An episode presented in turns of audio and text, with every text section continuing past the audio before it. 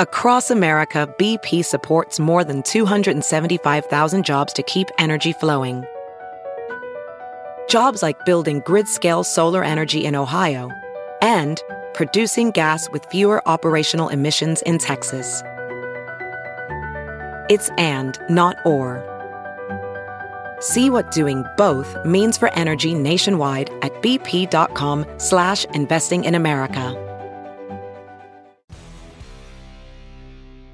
And time for the Kilcoyne Opinion. TKO brought to you by Suntrip Ford. Nobody tells the NCAA what to do. Well, unless there's legislation in certain states that is saying that college athletes can start making some money.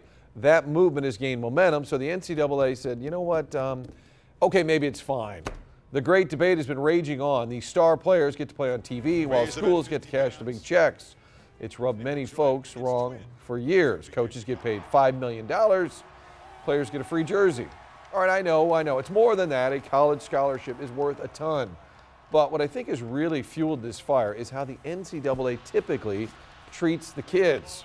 A student living a thousand miles from home has no money in his pocket. The coach buys him lunch. That's a violation.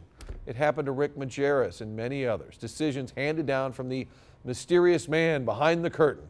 Let's be honest, the third string punter won't make any money off of his likeness, but the star quarterback, well, he likely will.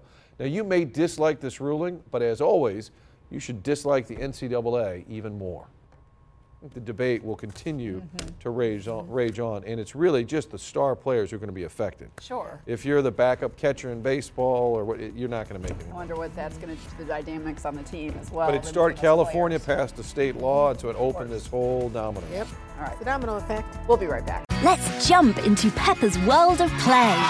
Look for spring flowers, hunt for muddy puddles, and bravely explore exciting places with Peppa playsets. Peppa Pig.